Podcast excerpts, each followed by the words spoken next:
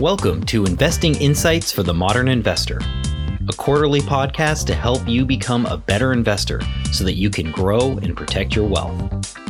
I cover investment topics including portfolio design, cutting edge investment strategies, risk management, and any topic relevant to creating better long term investing results. This podcast is a companion to Three Summit Investment Management's quarterly Investing Insight newsletter. For more information about Three Summit Investment Management and to subscribe to Investing Insights, please go to our website at www.threesummit.com. The content of this podcast is for informational purposes only. Investments involve risk. Be sure to first consult with a qualified investment manager or tax professional before implementing any strategy. This podcast is not intended to provide investment, tax, or legal advice. I am Dan Irvine, the founder and principal of Three Summit Investment Management. Thank you for listening.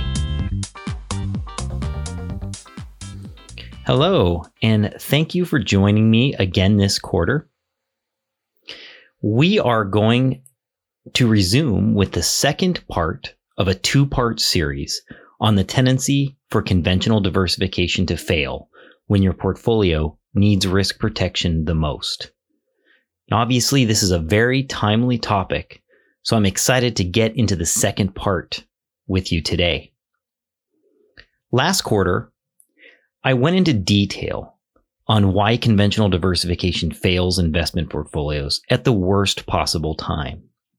This quarter, I'm going to introduce powerful risk management strategies that address shortfalls of conventional diversification. They also offer protection from large investment losses and drive the opportunity for higher long term returns. If you have not read or listened to the first part of this series, I would recommend that you go to our website at www.threesummit.com forward slash podcast and listen to the first part of this series before continuing with this episode. As I commonly do, I will be referencing charts throughout this episode. You don't need to have the charts in front of you to follow along. I'll explain the charts as we get to them. But it is always helpful and can add context to what we're discussing if you are able to look at the charts. Those charts are available in the show notes on our website if you'd like to follow along. So let's dive into the topic for this quarter. Successful investing requires robust risk management. Investing is risky, period. But it is also necessary for most people to take some level of risk to have any chance of funding a comfortable retirement and protecting their wealth over the long term. Every year that you have cash in a bank account, your money becomes less valuable and accrues less purchasing power. If your savings are not keeping up with inflation, you could be risking your ability to maintain your lifestyle throughout retirement and reducing the amount of wealth that you are able to pass on to your beneficiaries. As we explored in part one of this series last quarter, stocks are the primary drivers of returns in any portfolio but they are also the primary source of significant investment losses. Stocks are risky, but they are essential to meeting long term investment objectives. Most investment portfolios deal with stock risk by diversifying across different asset classes like bonds, real estate, commodities, and cash. I call this risk management technique conventional diversification because it is ubiquitous across almost every investor's portfolio. I demonstrated last quarter that this singular approach to risk management is inadequate because diversification is prone to failure during periods of market turmoil, which often results in surprising losses for investors.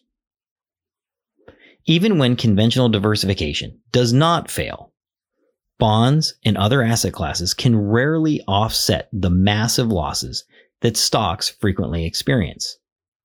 To protect portfolios from large losses, additional risk management strategies beyond conventional diversification are required. Risk management strategies that focus specifically on decreasing stock risk within a portfolio are crucial to reducing the magnitude of losses a portfolio is likely to experience over time. We're going to explore risk management strategies that enhance conventional diversification, reduce stock risk, and protect from conventional diversification failure that occurs during extreme market turmoil. The three risk management strategies that we're going to evaluate today are trend following strategies, concentrated equity strategies, and tail risk hedging strategies. So let's jump in to trend following strategies. Trend following strategies seek to strike a balance between the need to own stocks and the need to protect against the inevitable large losses that can accompany owning stocks. Trend following strategies are quantitative strategies that measure the momentum of stock prices. When stocks are in an uptrend, meaning stock prices on average are moving up, then the strategy is fully invested in stocks. However, when the uptrend in price momentum reverses and stocks begin to decline in value on average, the strategies exit stocks and instead invest in bonds or cash. I've written a lot about trend following strategies in past investing insights. To learn more about the mechanics of trend following strategies, I recommend that you listen to episode two of this podcast. Trend following helps to mitigate the risk of large losses, especially during times of conventional diversification failure, because the strategy is designed to exit stocks before the largest losses begin and invest instead in cash or bonds. This strategy can be effective because bonds experience much lower price volatility than stocks. So during periods when almost all asset classes decline in value simultaneously, bonds have a high probability of declining much less in value than stocks. If we look back 15 years, which includes both the Great Recession of 2008 and 2009 and the pandemic market collapse of this year, we can evaluate the historical effectiveness of trend following as a risk management strategy. A great way to analyze the efficacy of a risk management strategy is to look at rolling drawdowns. Don't worry, I will explain rolling drawdowns in a moment. I'm going to review now the first chart. So again, that is available in the show notes if you'd like to follow along. The chart shows rolling drawdowns for the hypothetical returns of a trend following strategy and the S&P 500. Before we walk through the chart together, let me first explain what rolling drawdown is so that you can understand the chart. For each quarter, going back 15 years, the largest losses, also called drawdown, for both the hypothetical trend following strategy and the S&P 500 are calculated for the previous 3 years. Looking back each quarter at the previous 3 years removes time period bias so that we can analyze the consistency of risk reduction. The start and end dates that you choose to run a chart can dramatically impact the results of any statistic being calculated. Rolling charts help eliminate this problem by looking at overlapping periods. So we are simply looking at overlapping periods of three years that are calculated on a quarterly basis. So every quarter we look at the largest loss during the previous three years. So let's get back to the chart. Under each date at the top of the chart, there are two bars a dark blue bar, which represents the largest loss for the hypothetical trend following strategy, and a light blue bar, which is the largest loss for the S&P 500. The bars show the largest losses over the previous three years from the date on the x axis. And what we can see from this chart is that the largest losses that trend following produced over most three year time periods was much lower than the S&P 500. The loss reduction is particularly pronounced during the Great Recession. During both the Great Recession and pandemic market crash this year, markets became so dislocated that conventional diversification failed over a period of time, and all asset classes experienced losses. But we can see that trend following provided massive risk reduction during the Great Recession. So if you don't have the chart in front of you, we're going to drill down on the specific timeframes of the Great Recession and the latest pandemic market crash. Again, if you're following along with the charts, I've also posted a table of this data that I'm about to review in the show notes. The table shows that trend following produced a maximum loss during the Great Recession of just negative 5.17% versus the S&P which suffered losses of negative 48.45% over the same time period. The risk reduction trend following produced during this period is amazing. And what's more, trend following produced massively higher returns than the S&P 500 over the period with positive returns of 11.97% versus the S&P 500 with losses during the Great Recession of negative 10.74%. So the time frame of that data was between January 1st of 2008 through December 31st of 2009. Now let's look at the pandemic market crash of this year more closely. Both the rolling drawdown chart and the data table show that trend following generated losses of negative 20.91% over the first half of 2020 versus negative 19.6% for the S&P 500. Furthermore, trend following generated returns of negative 10.86% versus 2.38% for the S&P 500 over the same time period. So what is very clear is that trend following did not protect against diversification failure and large losses resulting from the pandemic, but protected amazingly during the Great Recession. A weakness of trend following is that the strategy does not work well for very sudden and large losses. It takes time for trend following strategies to respond to shifts in market price momentum, and this is by design. The losses in 2020 were event driven, and event driven losses usually are unpredictable and happen extremely fast. The pandemic resulted in the fastest loss of negative 30% in the S&P 500 over the entire 100 over 100 year history of the index. So it's not surprising that trend following failed to provide protections this year. On the other hand, the Great Recession was a more typical recession with a long lead up period of increased volatility and a slight downward trend in stock market prices, followed by rapid market losses.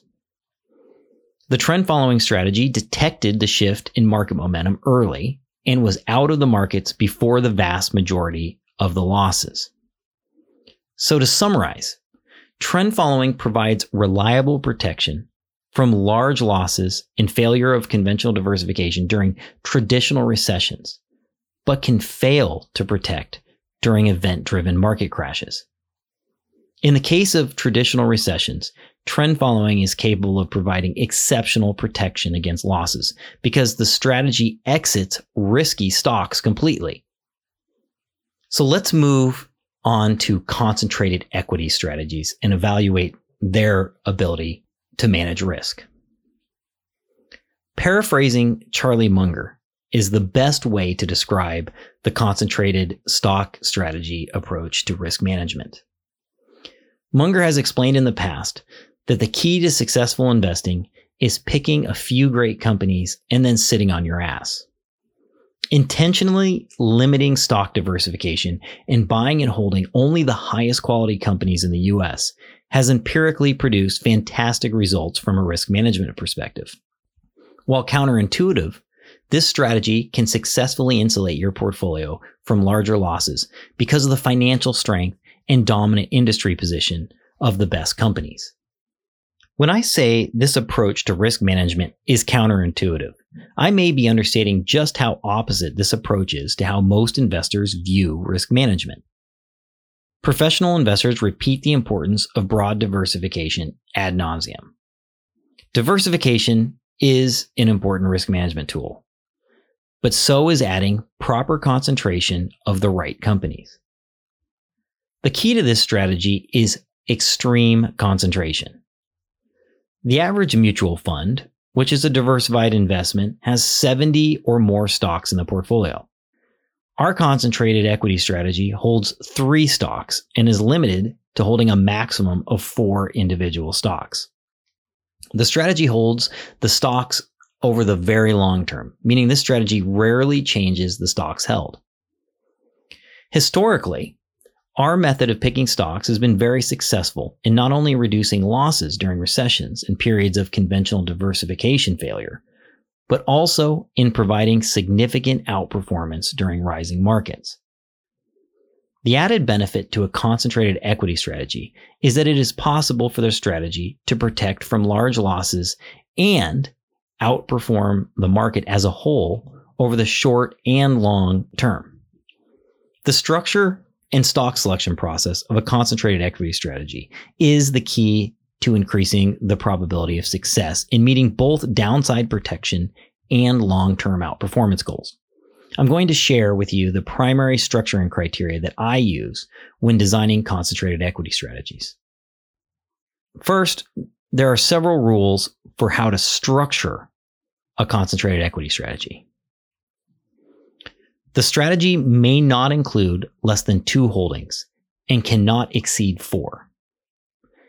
Each holding should be in a different sector. One holding must be in consumer staples, and companies should be held over the long term. So there should not be a lot of trading in a concentrated equity strategy. Now, I also have some rules that I'll share with you for how to actually select the stocks and the criteria to use for selecting the stocks for a concentrated equity strategy. Only large or mega cap stocks should be included in a concentrated equity strategy. The companies should be industry leaders with significant competitive advantages. Another requirement is that the company should have excellent leadership and corporate governance practices. Also, consistent revenue growth or the opportunity to use competitive advantages to increase revenue in the mid and long term timeframes is important when selecting a stock. And then finally, companies selected should have steady margins and be consistently profitable. Like we did with the trend following, let's examine the risk protection potential of a hypothetical concentrated equity strategy over the last 15 years. It's important to note that the concentrated mm-hmm. equity strategy in this example held the same three stocks over the entire 15 year time period that we're going to look at. So again, there is a rolling drawdown chart for this strategy compared to the S&P 500 that is posted on the show notes. So it would be helpful if you could look at that and follow along, but it's certainly not necessary.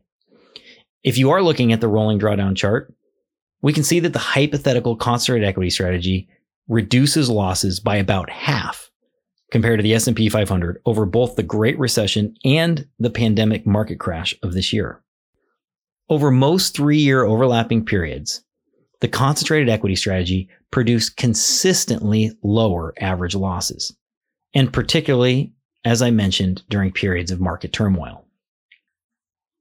So there is a table again on the show notes that we can zoom into the two recessionary periods that happened over the last 15 years the Great Recession and the pandemic market crash of this year.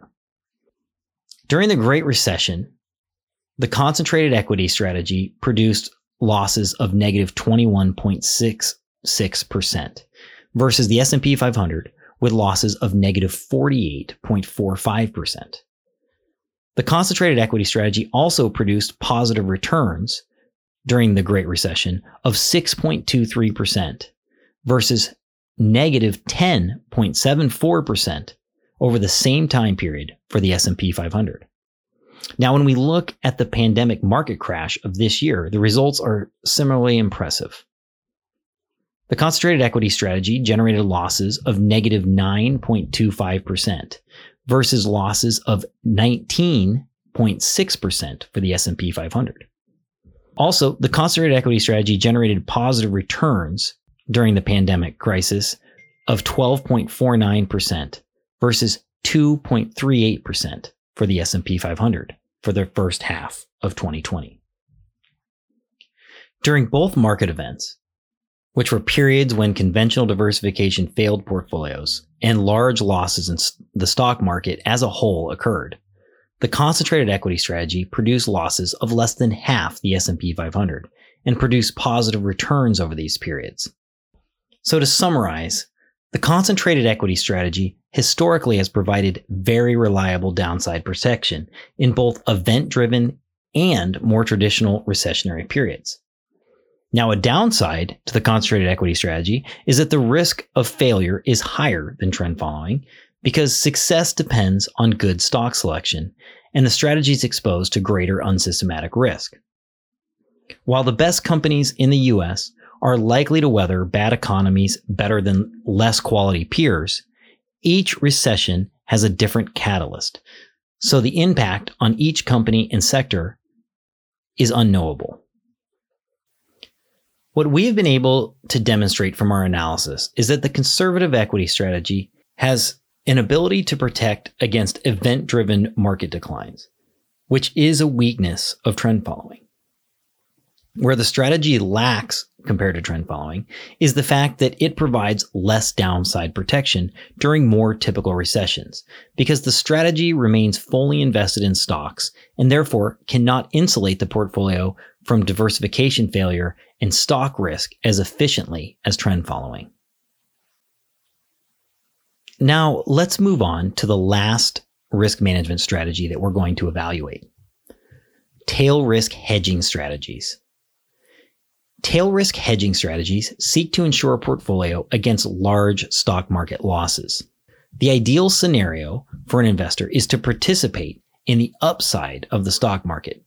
But when losses begin to occur, to have a hedge in place that will protect the portfolio from further losses. The most common tail risk hedging strategy involves buying equity index put options. An equity index put option increases in value as the value of an equity index declines in value. In this way, owning put options can offset losses of stock positions in a portfolio should the value of stocks begin to decline beyond a certain point. By hedging stock market losses, the strategy puts in an effective floor for portfolio losses. And that sounds great, right? A highly reliable strategy that can shield your portfolio against large losses. Now, of course, like anything that sounds that good, this strategy has one major problem. Like all insurance policies, it is a very, very expensive strategy to implement. One study of tail risk hedging, hedging strategies done in 2019 showed that the strategy can cost a portfolio as much as negative 14.2% on average during normal markets. The strategy is very successful at protecting from large losses. However, the cost of continuously holding put options is highly likely to offset any benefits from the downside protection that a portfolio enjoys over the life of the portfolio.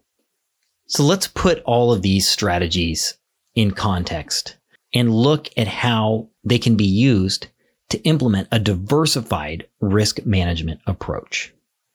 There is no silver bullet when it comes to limiting the risk of loss while also seeking to generate attractive investment returns. As we discussed in the first part of this series, conventional diversification is an important part of any portfolio despite its tendency to fail when a portfolio needs protection the most. The key to robust risk management is to augment conventional diversification with other high quality risk management strategies like the three we just reviewed. From our review of the three high quality strategies, the strategy with the highest degree of reliability in terms of ensuring protection against large losses is the tail risk hedging strategy. Despite the reliability in protection that this strategy provides, 3 Summit does not use tail risk hedging strategies in portfolios that we design for one very important reason. Investing requires the acceptance of uncertainty and some level of risk to be successful. We do not believe that it's prudent to invest our clients' assets in investment strategies with negative expected returns. Buying assets with negative expected returns is not investing, but instead purchasing insurance. The cost of directly hedging against losses is so expensive that a positive long term return is almost certainly not possible, making hedging strategies a direct cost for a portfolio instead of a value add in terms of long term total returns. Our assessment of tail risk hedging strategies is that the only way to produce positive expected returns is to only invest in tail risk hedging strategies during periods of major stock market declines. In other words, we would have to predict recessions.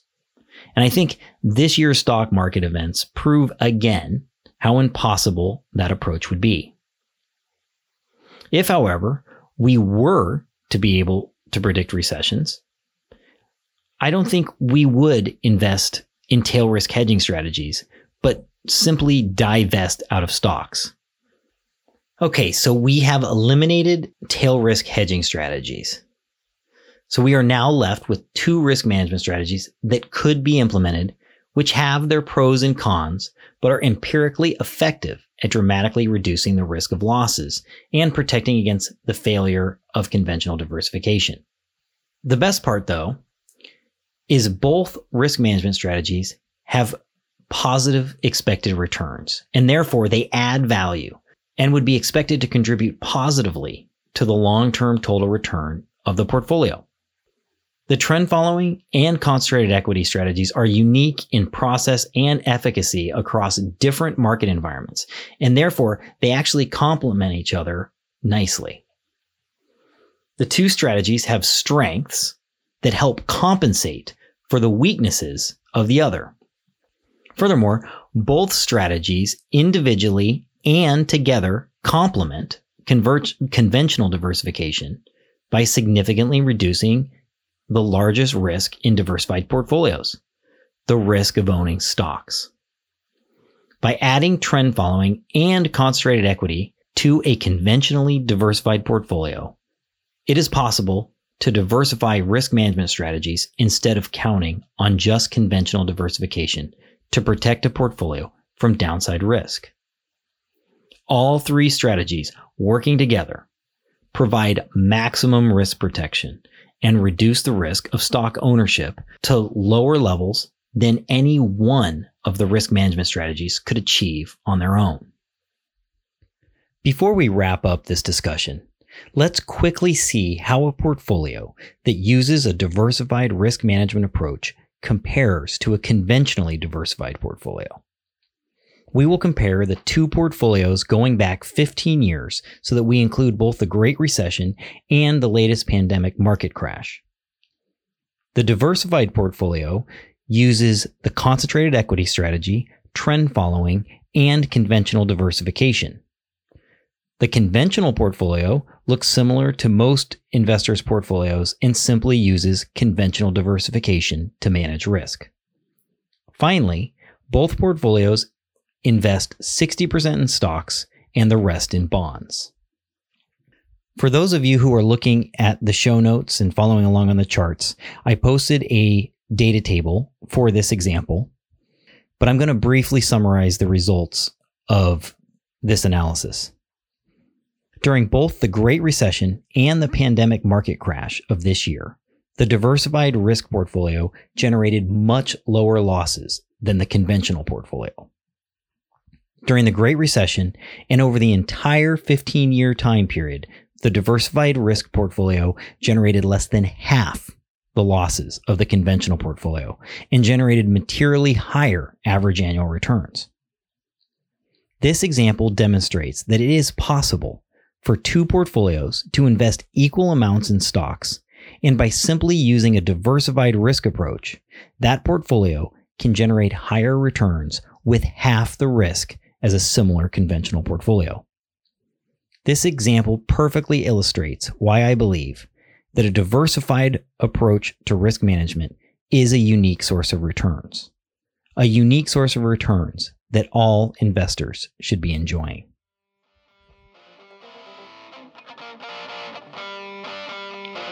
And that is a wrap for this quarter.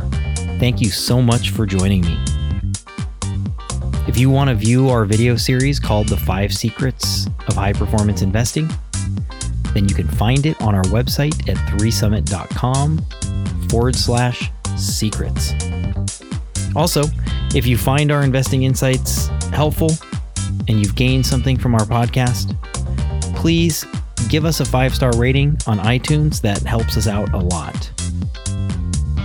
And as always, I love hearing from our listeners. So please do not hesitate to contact me directly if you want to talk about investing or any other financial topic that is important to you. Take care, and I look forward to next quarter.